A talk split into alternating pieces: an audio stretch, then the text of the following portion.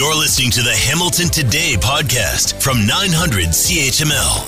Putin and Kim's renewed collaboration is bad news for Asian democracies and for Ukraine. That is the article in the Globe and Mail published by Aurel Braun, or written by Aurel Braun, professor of political science, international relations at the University of Toronto and associated Harvard University's Davis Center. And uh, Aurel is with us now. Thank you for the time. Hope you're doing well. Thank you. So obviously, um, uh, the uh, Kim Jong-un and and as well as Putin are together. It, it appears Putin's running out of ammunition. He needs help from North Korea with that. Uh, they obviously need food, starving, money, what have you. Uh, it seems like a, I don't know, a natural uh, collaboration. That being said, where is China in all of this, and how long do they let these two Uh, scheme, I guess, for lack of a better word? Formally, China just reported this visit as a matter of fact. But if you look at the very stiff language that they used, there was a diplomatic message of concern. There was nothing that was uh, uh, remotely a, a matter of praising this visit. And I think what China is concerned with is that not only is it that North Korea, which has been economically dependent on China, uh, North Korea's economic relations are largely with China. But when Kim Jong-un said that now he wants to make Russia as his prime focus in foreign policy, this has been an affront to China.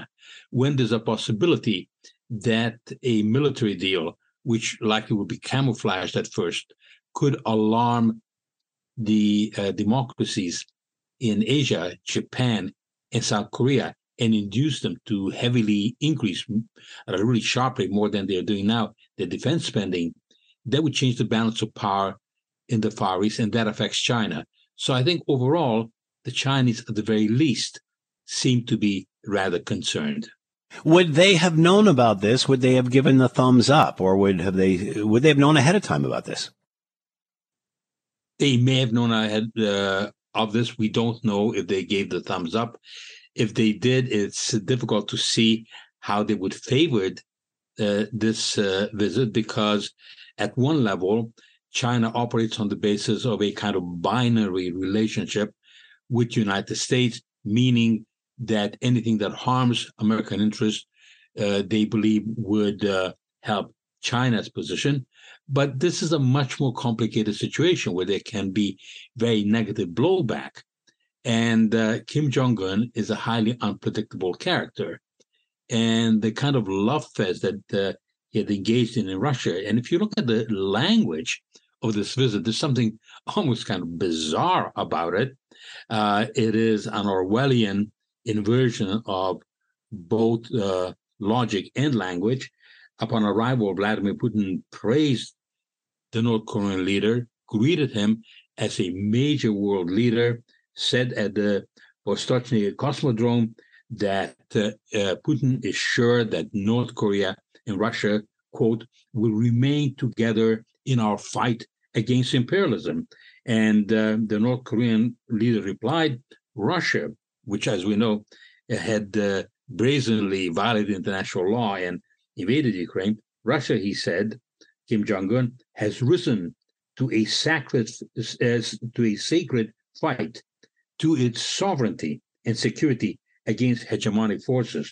North Korea supports all Putin's decisions. Um, who is playing who here, or is everyone playing each other? Everyone is playing each other. There is desperation in the case of Russia and desperation in the case of North Korea, as you pointed out.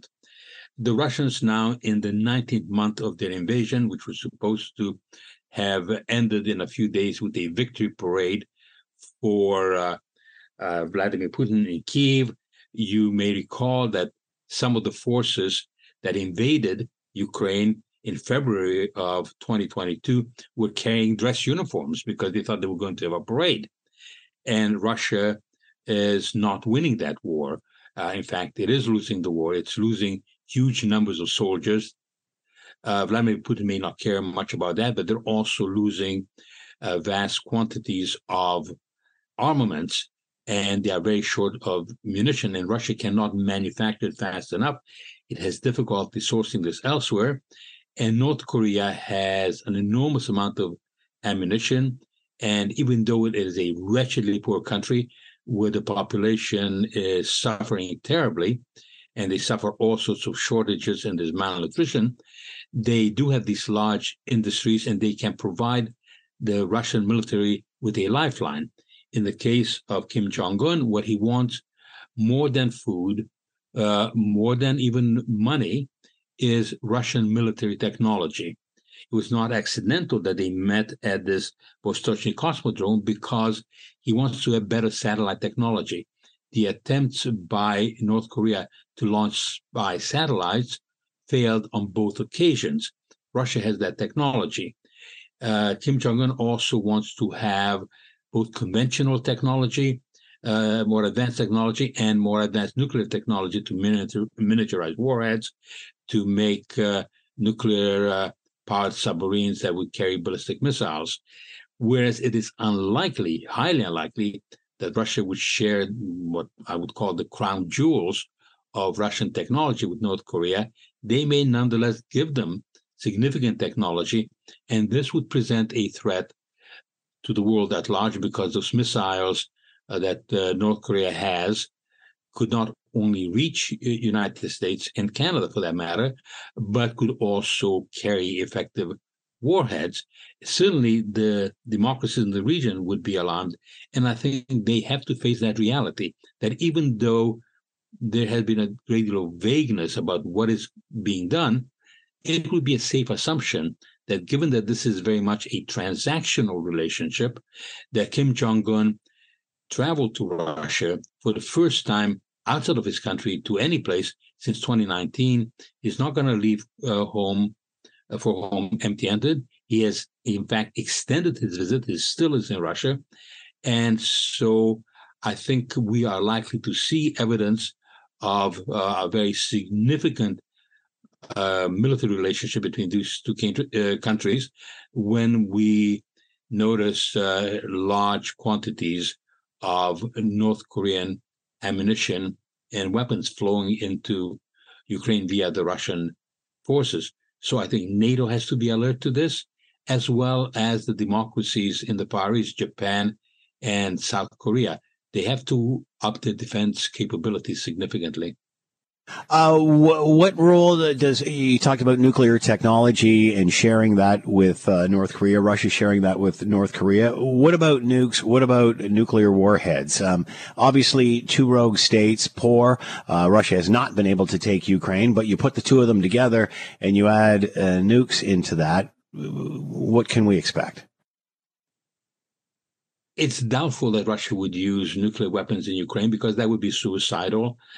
And as I noted uh, before, I think even on your program, that uh, a, a Russian leader who wears uh, four hundred dollars Brioni shirts and uh, uh, five thousand dollars suits is not suicidal. And uh, therefore, uh, it is extremely unlikely that those nuclear weapons would be used in Ukraine. But both uh, Putin and Kim Jong-un are master blackmailers in the international system, and they may use the threat of nuclear weapons as a means of trying to extract concessions. In the case of uh, the North Korean leader, he wants to feel important. And in that process, he is likely, if he has more weapons, to increase the threats that he has already made. Now, the problem for him, of course, is that there is also a reaction to that. And if the reaction is that uh, Japan, particularly, which has enormous industrial capacity, as well as South Korea, which is a large exporter already of uh, armaments, they then both increase defense spending and begin to send significant armaments to Ukraine. That can change the balance in Ukraine. That can uh, uh, negate whatever help uh, uh, North Korea gives to Russia. And also in the Far East, the balance would be changed.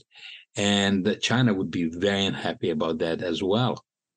Aurel Braun with us, Professor of Political Science, International Relations, University of Toronto, and Associate at Harvard University's Davis Center, talking about the relationship between uh, Russia and North Korea. As always, Aurel, thank you for the time. Be well. Thank you. Thanks for listening to the Hamilton Today podcast. You can listen to the show live weekday afternoons from three to six on nine hundred C H M L and online at nine hundred C H M L dot com.